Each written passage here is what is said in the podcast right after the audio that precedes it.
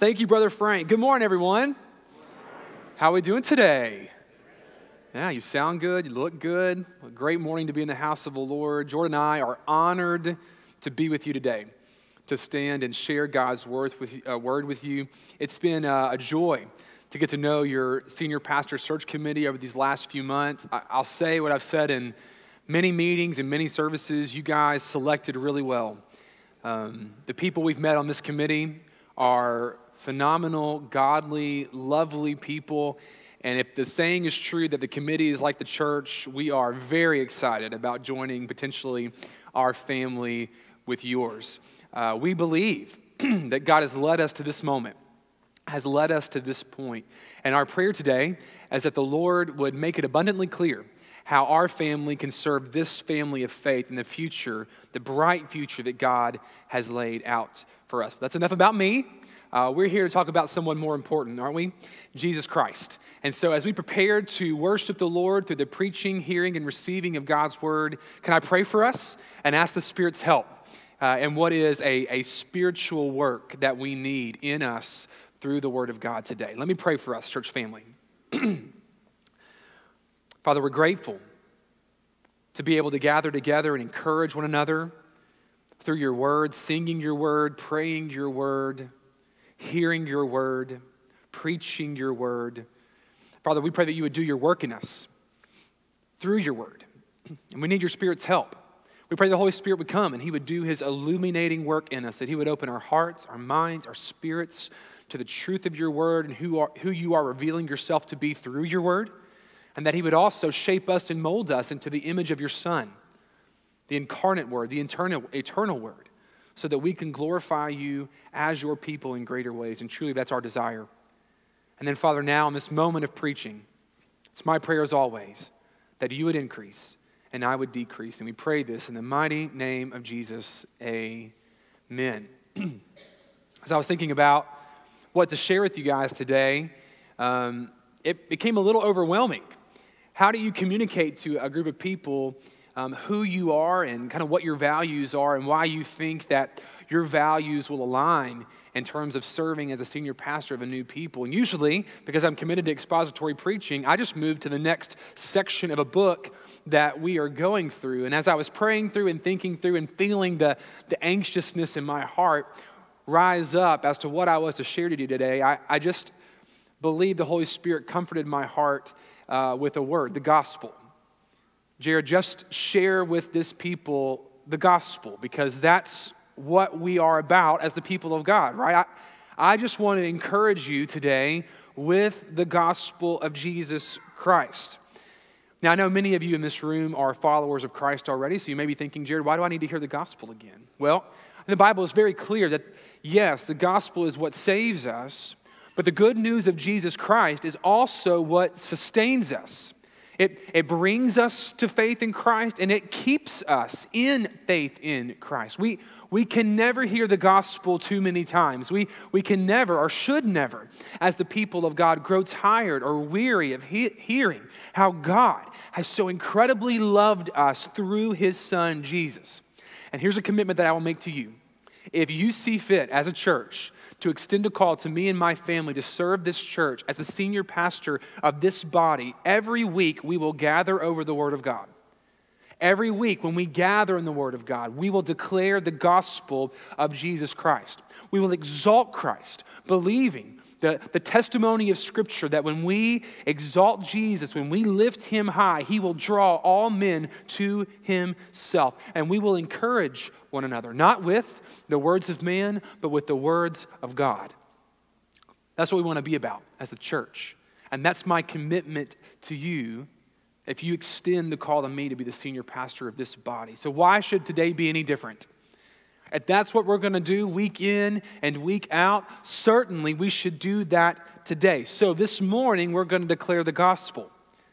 This morning, we're going to exalt Christ. And this morning, we are going to encourage one another from the Word of God.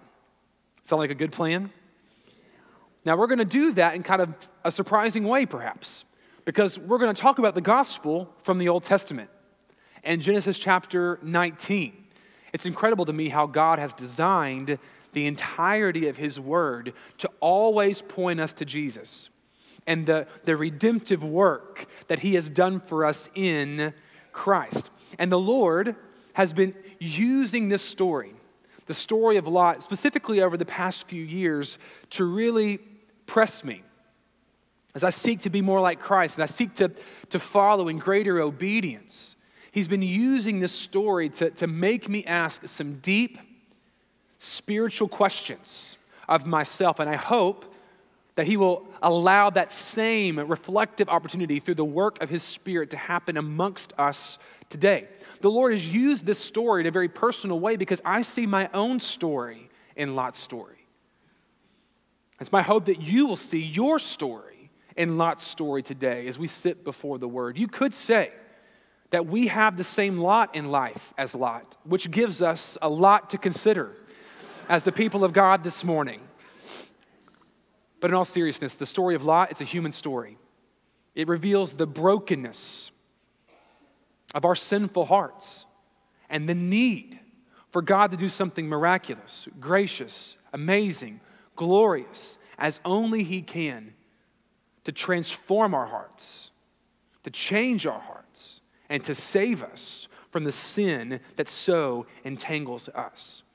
Here's the question that the Lord has allowed me to ask of myself, that I want us to ask of ourselves today through the study of this passage of Scripture in Genesis chapter 19, the story of Lot. What do you love? What do we, as the people of God, love? If we could see what the Holy Spirit sees, if he would allow us to do some spiritual diagnostics in our heart, if we could peel back to the deepest recesses of our heart, what do we truly love? What do we truly desire? Where are we placing our hope in to find joy and meaning and satisfaction? Is it in the things of this world or the things of God?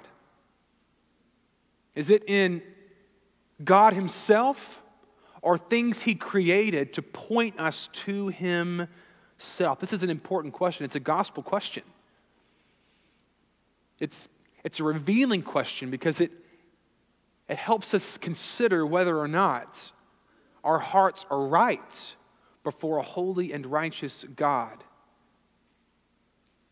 An answer that could have eternal consequences, that does have eternal consequences. What do you love? Let's let the Lord used the story of Lot, found in Genesis chapter 19, to help us answer that question. Now, before we get there, let's do a little background. Who is Lot? Maybe it's been a while since you've heard the story of Lot. Maybe it's been a little while since you've read Genesis chapter 19. So let me help you arrive at where we will be in the text of Scripture today. Lot was the nephew of a guy named Abraham. You've probably heard of him if you've been around the church any bit of time. He was a patriarch of the faith. He received the initial covenant that God made to form a people for his own possession. He had the favor of God upon him. And Lot, being the nephew of Abraham, also received the favor of God in being associated with Abraham. So he became very wealthy, had a huge family. Many acres of land and livestock. In fact, the Bible says that there comes a point in the blessing of Abraham and Lot where their families and their wealth become so large they can no longer hold the same space. They can't be in the same area of land. They have to divide. And Abraham lets Lot choose where he wants to move his family and his livestock. And he looks at the Jordan River Valley and sees that it's the most fruitful and pleasing to the eye, and he moves there. But here's the problem. When he moves to the Jordan River Valley, the Bible says that he moved his tent as far as a city called Sodom. And this is significant, according to the Bible, because the men of Sodom were wicked. They were great sinners against the Lord. You can think of them like this. The Olympics are coming up, right? We hope. Hopefully there's no more delay because of COVID. If there was a gold medal given to a people for sinning, the people of Sodom would win it every time. They were great sinners, and Lot settled right beside them. Eventually, he moved in with them. And although he's later declared righteous by the Apostle Peter in his second epistle, the sinfulness of Sodom clearly begins to have an effect upon Lot and his family. Now, as we get closer to Genesis 19, here's what's happening. The Lord and two angels appear to Abraham, and they tell him they're about to destroy the city of Sodom because of its wickedness. And Abraham, of course, is concerned because his nephew, whom he loves, lives there. So he begins to intercede on his knees before the Lord. God, would you spare them? If I can find this amount of people that are righteous, would you spare them? And Abraham works all the way down to 10 people. God, if there are 10 people in this city that are righteous, would you spare this city? And God says, yes, but there are not even 10 to be found. In fact, Lot may be the only quote-unquote righteous person, and that only because of the grace of God toward him. So the two angels go to Sodom, and they approach Lot. Lot knows there's something unique about them, so he invites them into his house. He feeds them, and he protects them. When the wicked men of Sodom approach his house, desiring to do very wicked things, very evil things to these men. And a gross display of Lot's own brokenness and own wickedness, he even offers his daughters to appease these men's wicked appetites. He's a flawed man, and his flaws became even more great as he associated with the wickedness of the people of Sodom. Now, what happens? When the time of judgment comes, when the warning comes to bear upon the reality of Lot and his family, and they need to get out, what happens? Let's look together at the Word of God, Genesis 19, beginning in verse 12 and reading through verse 29. Here's what the Word of God says. And these men, the messengers from God, they said to Lot, have you anyone else here? Sons-in-law, sons, daughters, anyone you have in the city, you need to bring them out of this place because we're about to destroy this place because the outcry against his people has become so great before the Lord, and the Lord has sent us to destroy it. So Lot went out. He said to his sons-in-law who were to marry his daughters, you guys got to get up. You got to get out of this place. The Lord is about to destroy the city. But he seemed to his sons-in-law to be joking. As morning dawned, the angels urged Lot, saying, up, take your wife, take your daughters who are here. Get out, lest you be swept away in the punishment of the city. Look at verse 16. But even in the midst of that urging, Lot lingered. So the men seized him and his wife, his two daughters by the hand, the Lord being merciful to him. And they brought him out, set him outside the city. And as they brought them out, one said, escape for your life. Do not look back. Don't stop anywhere in the valley along the way. Escape to the hills, lest you be swept away. And Lot said to them, oh no, my lords, behold, your servant has found favor in your sight. And you've shown me great kindness in saving my life. But I can't escape to the hills, lest the disaster overtake me and I die. Behold, this city is near enough to flee to, this little one. Let me escape there. Is it not a little one? And my life will be saved. And he said to him, the messenger, behold, I grant you this favor also. I will not overthrow the city of which you have spoken. Escape there quickly, because I can do nothing until you arrive there. Therefore, the name of the city was called Zoar. The sun had risen on the earth when Lot came to Zoar. Then the Lord rained on Sodom and Gomorrah sulfur and fire from the Lord out of heaven. He overthrew those cities and all the valley and all the inhabitants of the cities and what grew on the ground. But Lot's wife behind him looked back, and she became a pillar of salt. Abraham went early in the morning to the place where he had stood before the Lord. He looked down toward Sodom and Gomorrah, toward all the land of the valley. He looked, and behold, the smoke of the land went up like the smoke of a furnace.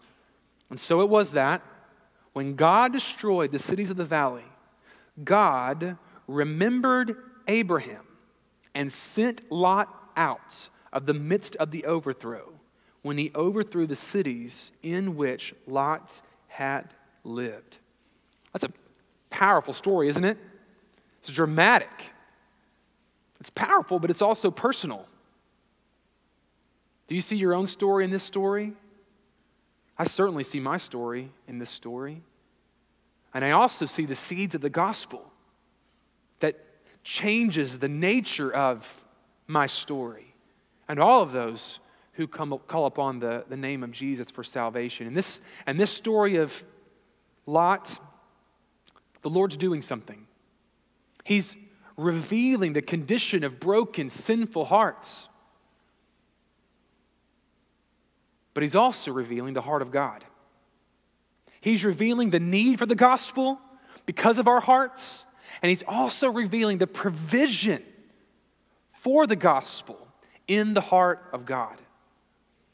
Can we consider those two things together for a little bit just to understand more completely the power of the gospel and encourage each other with the gospel today? Can we consider what the story of Lot reveals about our own heart and what the story of Lot reveals about the heart of God to help us know about our need for the gospel and God's provision for the gospel?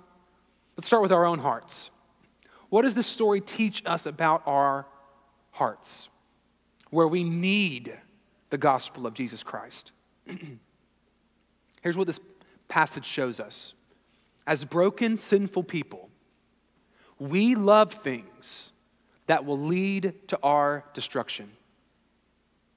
As broken, sinful people, apart from Christ, we love things that will lead to our destruction. We place our hope for joy and satisfaction in things that are destined for destruction.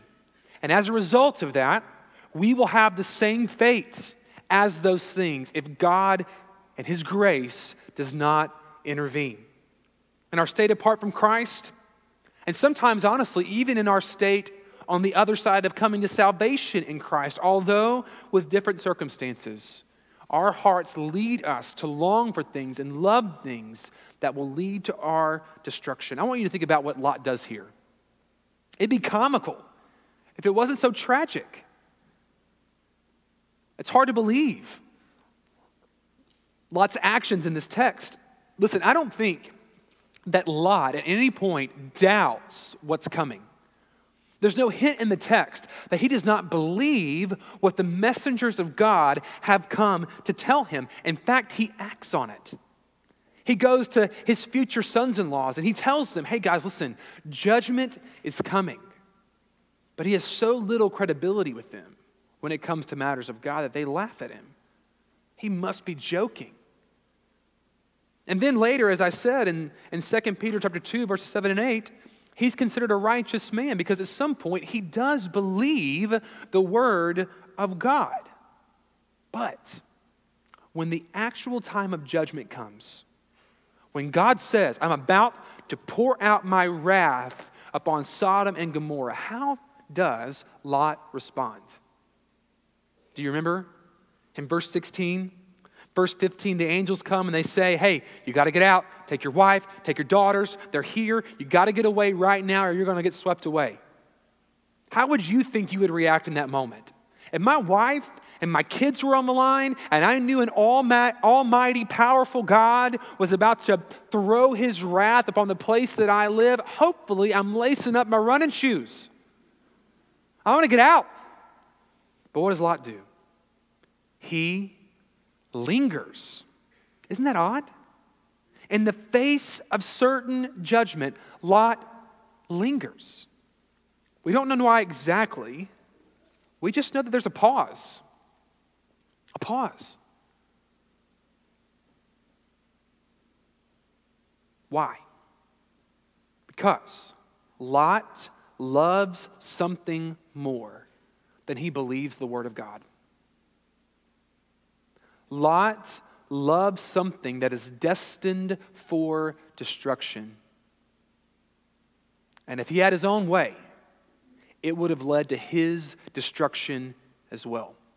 Listen, Lot sits at a familiar intersection for many of us in this room, probably all of us in this room, a crossroads that we face at times in our life between believing the word of God and loving stuff that's destined for destruction. Believing the word of God and loving stuff more than we love our God. My guess is all of us have had this moment, this predicament, probably on both sides of salvation. And that's why this story is so challenging. That's why the Lord has used it so much in my own life. We constantly waver between believing what God has said and loving something else. Our hearts waver between the word of God and what we desire. Let me ask you a question. Do we believe that the things of God are better than the things of this world? Do we believe that? Do we believe that the blessings we have in this life, the gifts we've been given in this life, are just instruments, tools that God uses to get us to Him, who is the ultimate source of joy and satisfaction in our lives? I've had the privilege now of being in ministry for about 18 years. I joined the staff at a church at the age of 20. And even though I'm young, I do feel old. And I've got a little bit of gray hair to back me up on that, okay? So 18 years of ministry, I've had the privilege of counseling and walking with people through various degrees of sin. People who are in pervasive sin, captured by sin. And 90% of the time when I'm counseling someone, maybe more than that, but we'll say 90% of the time when they come to me struggling with the sin, it's not that they don't know it's wrong. They just don't want to stop doing it. It's a desire issue. Especially if they're in Christ, the Holy Spirit's convicting them. The Word of God has been clear. They know they should love something better. But even though they know judgment's coming, even though they know discipline is coming, they linger in the sin because they love the sin more than they believe God. Friends, we must reject the lie that sin is better. It's not. It's not. And before long, if you stay in it, it will lead to your destruction. So don't set up a tent near Sodom. Don't establish your life near things that could change the affections of your heart, that could lead you into judgment. Can I say a word to non-Christians for a moment? I don't know who showed up today. I don't know how you came in. My guess is in a room with this many people, there's someone here who doesn't know Jesus. Maybe you just showed up because you heard there was this guy from Texas coming today. But let me say a word to you. If you're not a follower of Christ, the world is empty apart from God. It's empty.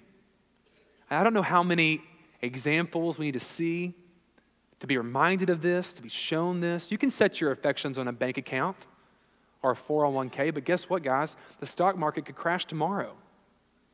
And everything you've saved could be gone in a moment. You could set your heart on material things, houses, cars, stuff.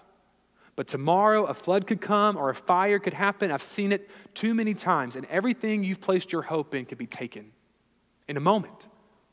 You could set your hope on a person. But going home today, that person could die in a car accident. We're not guaranteed tomorrow, friends. Why on earth would you set your hope on things that could be taken in a moment? Set your hope on something eternal. God created you to find satisfaction and joy in Him. The deepest longings of your heart can only be satisfied in God. And the only way you get to God is through Jesus. He's the way, the truth, and the life. No man comes to the Father except through Him, but He's made a way.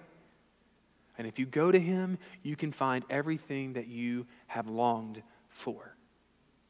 And a world that was empty will suddenly be full. For the Christians in the room, let me say a word to you. You know that's true. You know that satisfaction is only found in God, and you know the future of this world. You know there's coming a day when God will bring judgment over this broken, sinful world and make all things new. So in the power of the Holy Spirit, do not let your heart be corrupted. Don't go back to those things that are destined for destruction and that you know will not satisfy. Fall in love with God. Fall in love with what He has prepared for you because it's better. I heard a faithful pastor say recently, it's not hard for us to choose heaven over hell. What's hard is choosing heaven over earth. Are we setting our hearts on the things of God or the things of this world? Lot set his heart on the things of this world. And it looks for a moment like his story is going to be a tragedy and that he's going to be caught up and the judgment right along with every other person in Sodom and Gomorrah. But praise God, that's not where his story ends, right?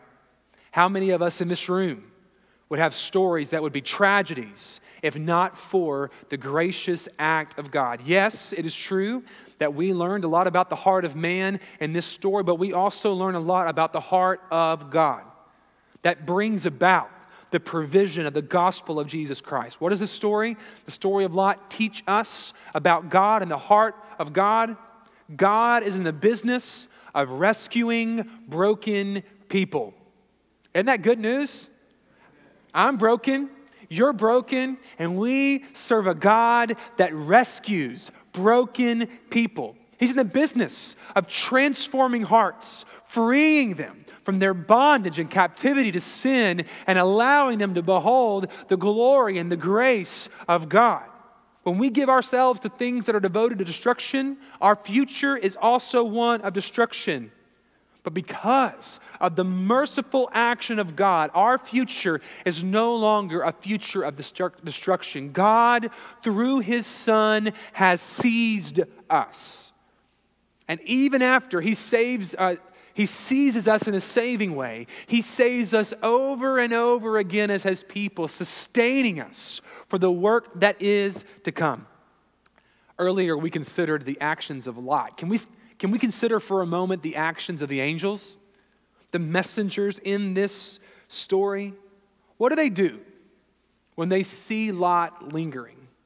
They urge him in verse 15, hey, get out of here. They warn him, but then they see this guy, this broken, sinful guy, staying put. How could he do that? What's their action? What's their response when they see the response of Lot? The men seized him. They seized him and his wife and his two daughters. They grab him by the hand and they lead him out of judgment to safety. They bring him out of what captivated him in order to save him. Now listen, I don't know if in the whole course of the Bible there's a clearer picture of the gospel than this. I don't know if in the whole Bible there's not a clear picture of what God has done for us in Jesus than how God saved Lot right in this moment in Genesis chapter 19. Go back with me, if you can, to the moment of your salvation. Do you remember it? I want you to think about where you were before God rescued you. You were lost in your sin. Your heart was bound to sin. It was captivated by the things of this world. And chances are you had no idea that judgment was coming. You had no idea you needed to be saved. And even if someone had told you that judgment is coming, in your heart of hearts, you probably would have wanted to stay put because you loved this world more than you loved God. But in a moment of glorious grace, the Lord allowed you to hear the gospel of Jesus Christ proclaimed. The Holy Spirit awakened your heart to a better reality and the need for salvation. And through the work of the Word, God, through His Son, grabbed your spiritual arm. He yanked you out of your sin and He placed you in a place of eternal safety. Praise be to God. Friends, that is good news. He seized you in the midst of your lingering. and even on the other side of Christ. Even after we've been saved in we've been seized in a saving way, he seizes us again. How crazy is it that even after we know all this stuff, that our hearts can go back, we can set our tents, and from a place like Sodom, and we can before long find ourselves living in it, even though we know that judgment is coming and that those things are destined for destruction. And while that doesn't remove our salvation, it does hamper our ability to have fellowship with God and become more like Christ. But hearing the gospel, it seizes us again. It redirects our hearts back to Jesus. We're recaptured for the glory of God. Now, why would God do this? Why would God save us, even though we didn't want to be saved? And why would he continue to direct our hearts back to him? I think the scripture offers us two reasons why God has done this. Two core centerpieces of his heart. Number one, he's merciful. We see that in verse 16. Why do the angels grab him by the hand and his daughters and his wife? Because the Lord was merciful to him. We serve a merciful God, don't we? Aren't you glad? I need his mercy. I'm so glad that God doesn't give me what I deserve, but allowed his son to take what I deserved, so that I could be placed in safety. And the second reason, he says, is found in verse 29. It's not only the mercy of God, it's the steadfast love of God toward his covenant. Let's go to verse 29 for a moment, because when I was reading through this a little while ago, this verse just stuck out to me. I'd never read this verse in this way. So it was that when God destroyed the cities of the valley, listen to this, God remembered who? Abraham, and sent out who? Lot. He remembered Abraham, but he sent out Lot of the midst of the overthrow when he overthrew the cities in which Lot had lived. Think about that. God made a covenant with Abraham. He loved Abraham. And the favor that Abraham had from God was extended to Lot, so that even though Lot deserved destruction, he found mercy. I want you to think about your own salvation, friends, because we live in a new covenant given through the Son of God. And certainly if Abraham had favor with God, Jesus has more favor.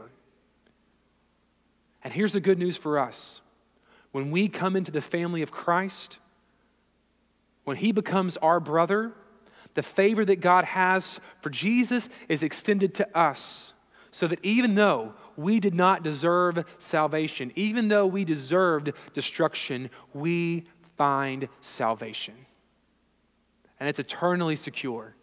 Think about that. Every time God sees you, even when you've allowed your heart to be captivated by something else, if you are in Christ, he sees his son. And he works to bring you out of judgment, out of destruction, into salvation. It's good news. It's the gospel that Christ became sin for us, that his blood covers us, all because of the mercy and the steadfast love of God. We need to hear this message over and over again. May we never grow tired of hearing it. It's the message unto salvation, and it's the message that God used to sustain us. And it's how we win the battle. And those moments of choice, when we have to choose between believing the word of God or loving things that are destined for destruction, it is the gospel that captures our hearts and helps us love God in a way that is not natural to us. Why? Because, as John says in 1 John 4:19, we love him because why? He first loved us. We need to be reminded over and over again. This is how much God has loved you. He so loved the world that he gave his one and only son, so that whoever believes in him would not perish, but would have everlasting life. There's no greater love than that. No greater love than a man laying down his life, not only for a friend, but an enemy. And that's what Christ has done for us. We need to be captured by that love again and again and again. So we're going to be a gospel people. We're going to tell, we're going to speak often, daily, about how God has loved us in Christ so that our hearts are arrested by him.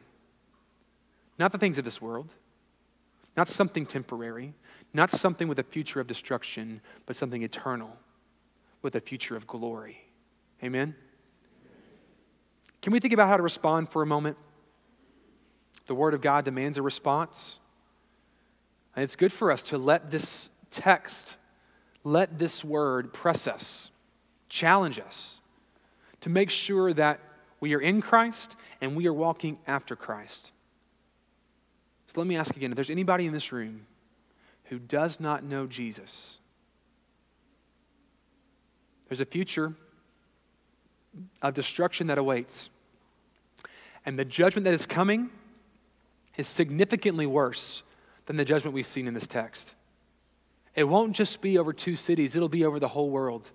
And it won't just be for a moment, it'll be for all of eternity. But there is salvation in Christ. The Bible says if you confess with your mouth that Jesus Christ is Lord and believe in your heart that God raised him from the dead, you will be saved. Saved from what? This judgment. Have you repented and believed in Christ? Have you been seized by the gospel and given your life to Jesus? There's no better way to respond this morning to this text than that. In just a minute, we'll have some pastors here in the front. They would love to speak with you if you want to respond in that way. For the rest of us, those who are in Christ, how's your heart? Would you ask the Holy Spirit to help you answer that question? How is my heart? Am I captivated by the right things? Have I been setting up my tent near things that I know will corrupt my heart and turn it away from the Lord? Maybe you're in deep sin today. And maybe you need to come up to a pastor and say, I need help. I need help getting out of the sin and moving my heart back to things that I know will lead to true joy and satisfaction. Let's let the gospel do its work. After it's saved you, let's let it sustain you today. And then for the rest of us, as the people of God, could we stand up on that mountain with Abraham today and look out at what we know is certain judgment and destruction and give thanks that even though that was our future, God in his mercy, God in his steadfast love has taken us out of that and given us a new future of eternal security with him. That's a reason to praise God. Amen. Wherever you are, would you bow your heads? Ask the Spirit to help you know how to respond. Father, would you find us faithful as we think about what you've challenged us in your word today? And would you help us be more like Jesus because of our time in the word today? Father, find us faithful. We pray in the name of Jesus. Amen.